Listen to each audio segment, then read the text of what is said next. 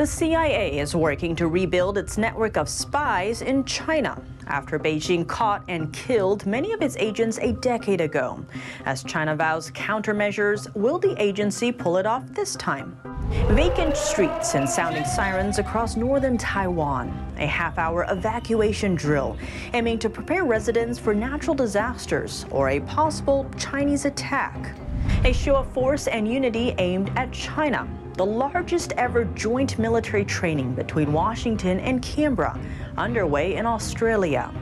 And does America's Indo-Pacific strategy impact world dynamics? What role does Beijing play? We hear from two Washington officials. Welcome to China in Focus. I'm Tiffany Meyer. Growing tensions in the U S China spy war. Beijing is pledging countermeasures after the head of the C I A said the agency has been working to rebuild its spy network in China. About a decade ago, the C I A rolled up, uh, the China rolled up a lot of C I A operations in China. A dozen or more C I A sources were arrested or worse, executed. Have you rebuilt? Um, yeah, we've made progress and we're working very hard um, over recent years um, to ensure that we have a strong human intelligence capability to complement um, what we can acquire through other methods.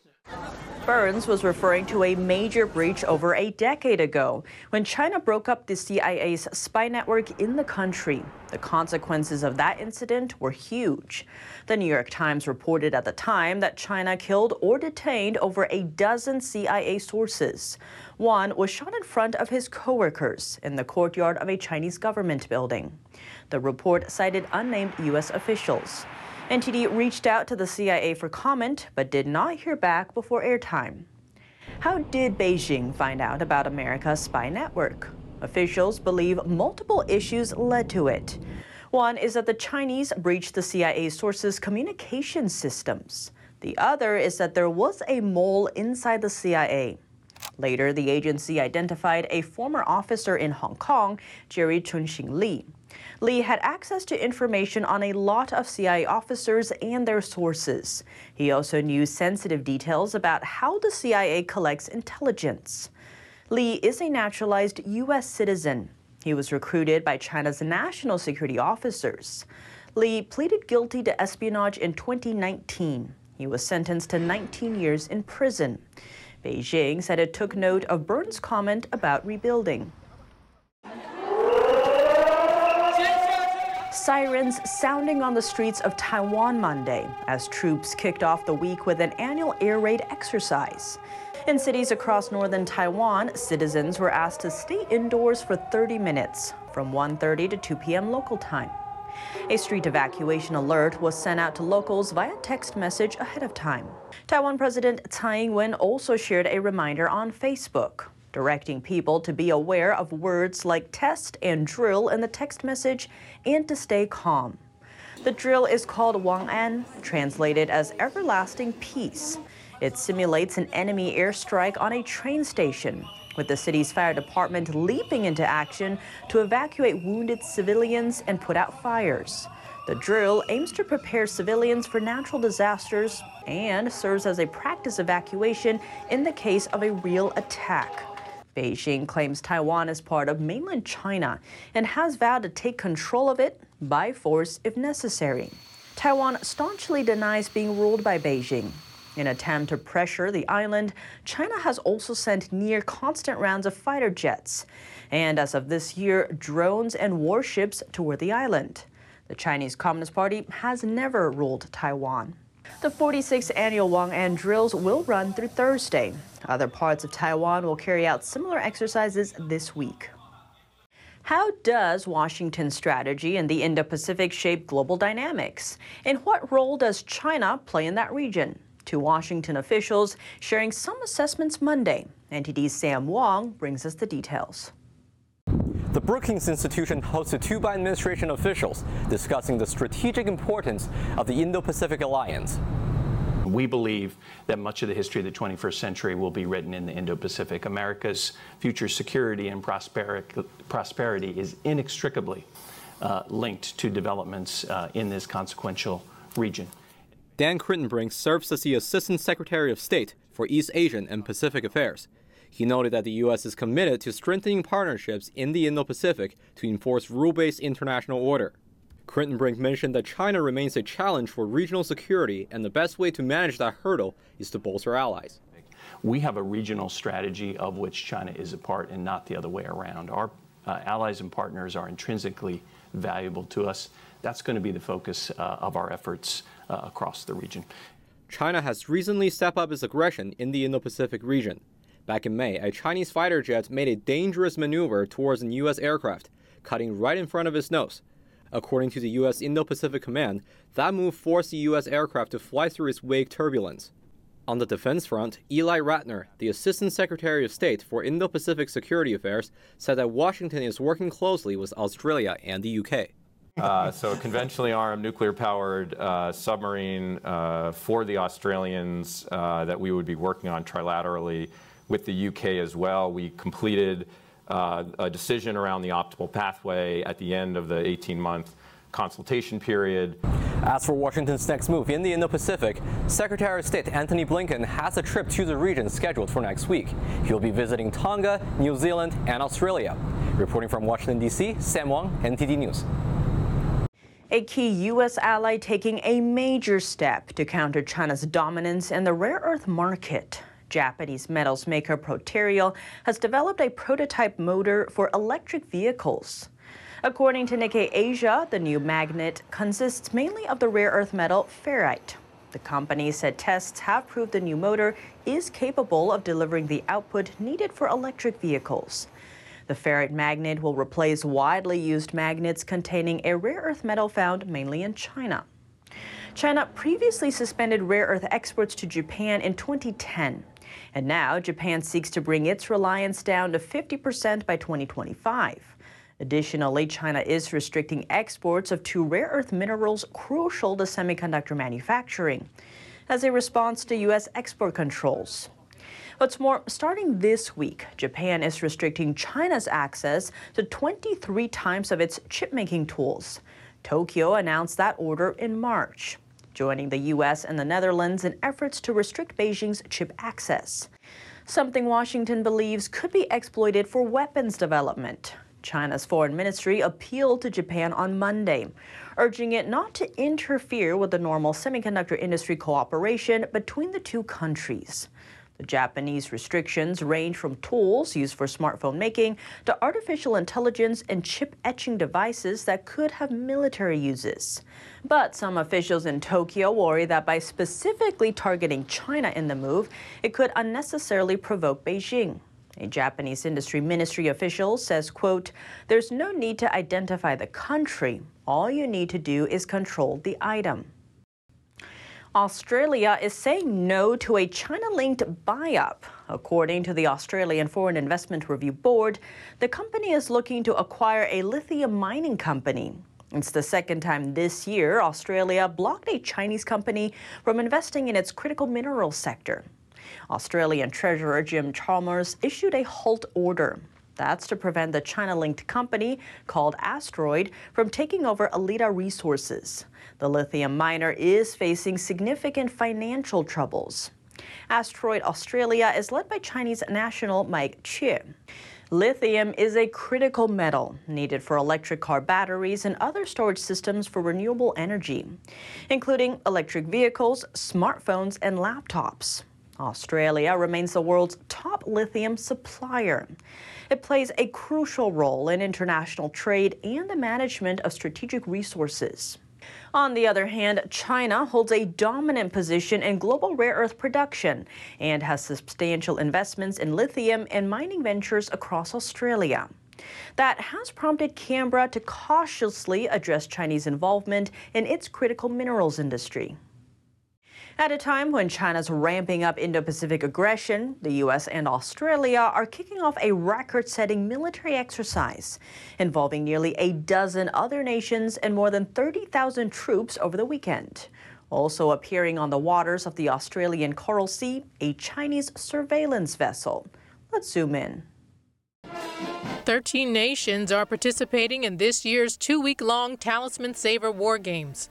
Joining the event, France, Japan, Canada, Britain, and New Zealand, among others, with a handful more to look on as observers. The Talisman Sabre is a biannual joint exercise between the U S and Australia, first launched in two thousand five. Officials say this year's joint drills are the largest and most expensive in the exercise's history. All of this is, is actually building uh, muscle memory between our two countries' defence forces. Footage shows personnel from different defence forces in action during a live fire rehearsal. U S Navy Secretary Carlos Del Toro says that the multi-nation drill sends a clear message to China. I think the, the most important message that China can take from this exercise and anything that our allies and partners do together is that we are extremely tied by the core values that exist amongst our many nations together. Del Toro and Marines were also upbeat about progress on the AUKUS deal. Under it, the U S and Britain will provide Australia with a fleet of submarines powered by U S nuclear technology. That's the strength of three nations working together as one. According to Australian Army officer Greg Bilton, a Chinese spy ship had been contacted on Australian waters on Thursday. I'll tell you now, there's one, one off the east coast of Australia at the moment. He says the ship is expected to move into the exercise area. The presence of a Chinese ship is a common sight during the drills. Uh, they've done this for a number of years. We're well prepared for it. Chinese spy ships have been shadowing Talisman Sabre exercises since twenty seventeen. Australian defense officials say they are tracking the ship during the exercise. As the largest ever U S-Australia drill is on display along the Australian coast, now Australia is set to expand its Air Force fleet with help from weapons made in the U S A. What's included in the defense deal? Let's dive in. In a major boost to its military capabilities, Australia said on Monday it will buy twenty new Hercules planes from the U S. These are the workhorses of the Australian Air Force, and today I'm proud to announce that the Albanese Labor government uh, will be almost doubling the fleet, going from twelve Hercules aircraft to twenty. The deal is valued at six point six billion dollars and will substantially increase Australia's fleet of its second largest heavy transport aircraft. Almost doubling the fleet uh, gives us more capacity to deploy them on multiple operations at the same time, and that's the critical driver. The U S State Department in November approved the potential sale to Australia. The first of the new four-engine Hercules is expected to be delivered in twenty twenty-seven, eventually replacing the current fleet of twelve Hercules stationed at a base near Sydney. The deal comes ahead of an Australian visit later this week by U S Secretary of State Antony Blinken and Defense Secretary Lloyd Austin. A tragic incident unfolding in northeast China. The roof of a middle school gym collapsed during a girls' volleyball practice. Who was victimized and what led to the devastating collapse? We speak to the victim's grief-stricken parents about the tragedy. That report and more coming up tomorrow on China in Focus. But coming up today, the world's second largest economy actively chasing cutting-edge technology. Beijing reaffirming its ambitions to become the global leader in artificial intelligence. Chinese tech giants are speeding up development to catch up with their U S peers in A I chatbot creation. Have American tech companies contributed to China's rapid A I advancements? And what repercussions might Washington now face? We sat down with Rex Lee, cybersecurity advisor at MySmartPrivacy, for details. More on that after the break, here on China in Focus.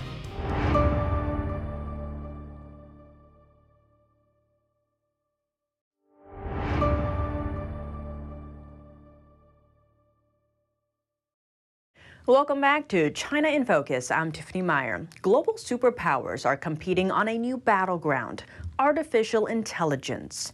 But how far does China lag behind U S development? The country is set to allocate a staggering fifteen billion dollars towards A I projects this year alone, a near fifty percent jump in just two years. What does China's A I promises look like? And how should the cutting-edge technology be regulated? We speak to Rex Lee, cybersecurity advisor at MySmartPrivacy, for more. Rex Lee, thank you so much for joining us. Great to have you back on the show. Thank you for having me on the show, Tiffany. Rex, it seems there's a lot of focus on A I recently. Apple came out with their own version of G P T called Ajax. There's Google's Bard. And with this focus on A I, there seems to be now concerns about national security. So how do you see this unfolding, especially as other countries like China is also getting a taste for it? Yes. Uh, on April eleventh uh, this year, China's Cyberspace Administration announced um, uh, measures and management for A I ChatGPT services so that their government uh, uh, can uh, gain control over the dissemination of A I within China, much like uh, the uh, Internet. What this really means is that they're going to limit the ability for Chinese citizens to access information through A I while enabling their military to weaponize A I as well. And uh, again, like they're doing with social media and other technologies, they're uh, utilizing, uh, they'll utilize A I for unrestricted hybrid warfare. Uh, they'll integrate it into existing technologies like TikTok, much like what we're seeing with Microsoft and uh, Google integrating their A I Uh, into all of their products and services. So now you see web browsers with A I chatbots integrated into them, uh, as well as uh, ChatGPT being integrated into Microsoft three sixty-five and all of their products and so forth. Google's doing the same thing. So we can expect that type of integration uh, with uh, Chinese apps and social media platforms that are being distributed, ironically, by Google, Apple, and Microsoft. So it sounds like when China regulates this industry, the Chinese Communist Party is quite involved. What's happening in the U S? Because it seems here it's a lot of private companies. In the U S, it's quite the opposite of China. Uh, in the U S, the government is going to regulate the military's use of A I, uh, whereas uh, the U S is going to enable companies like Google, Apple, and Microsoft to arbitrarily market A I without any type of uh, regulation. And we're starting to see the consequences of this because there's been several lawsuits regarding uh, how these companies are using A I in the United States. The lawsuits are centered on the fact that the, they're scraping the internet for in- information to train their A I chatbots and authors, as well as entertainers. Uh, uh, last week, Fran Drescher addressed this about entertainers and, and A I being able to replace entertainers or actually take on the likeness of entertainers and so forth. Uh, we're starting to see lawsuits uh, regarding copyright in, in this area. But what's going on in the United States is the fact that the government's not going to regulate the use of A I by companies by such as Microsoft, Google, and Apple. And on that note, it seems there was a study out from Harvard a couple years ago talking about this kind of race of A I between the U S and China. And they were saying that the United States will fortify the race because China is simply more determined to win. So how does this regulation or not regulating fit into that? Well, you know, in terms of how we regulate A I, again, it's going to be regulated heavily with the military, but um, there are instances where we see government colluding with big tech uh, and, uh, and and so forth uh, regarding uh, social media platforms. So there's the potential for the government in the U S to collude with uh, these big tech firms to for the development of A I, which they could use for intelligence uh, services like the C I A, or like what we saw here in the United States regarding the Twitter file release, the fact that the government was colluding with social media to uh, uh, uh, censor news stories regarding the Hunter Biden laptop story, which has been published um, um, and exposing the fact that the F B I was in contact and collusion with uh, uh, Meta regarding Facebook as well as Twitter. Well, if you look at the race between A I and how it, how it's going to be used, if you look at it from a military standpoint or two countries like the United States and China competing against each other, China is just going to continue to uh, utilize their technology that they're marketing to the United States through their social media and apps. Uh, they're going to utilize that from a military standpoint to try and influence elections. Uh, we see this with uh, TikTok, where you see TikTok influencers who are actually being invited to the White House by the president, Joe Biden, so that uh, uh, Joe Biden's uh, uh, agenda can be Um, disseminated through these influencers on TikTok, affecting millions of people. Well, we're going to see that uh, more and more as we approach the election. And again, this all ties back to China's uh, unrestricted hybrid warfare that they're waging against the West. And it's not just in the United States, but we're going to see that uh, A I will be weaponized uh, against other countries where China wants to hold influence over those uh over those governments, and also um, cause election interference, cause discourse between uh, citizens on social media platforms. We see that that use of this technology within uh, a military perspective. Now, people aren't seeing it as a military perspective because a lot of people don't under, understand unrestricted hybrid warfare, which is warfare without rules where everybody's a target.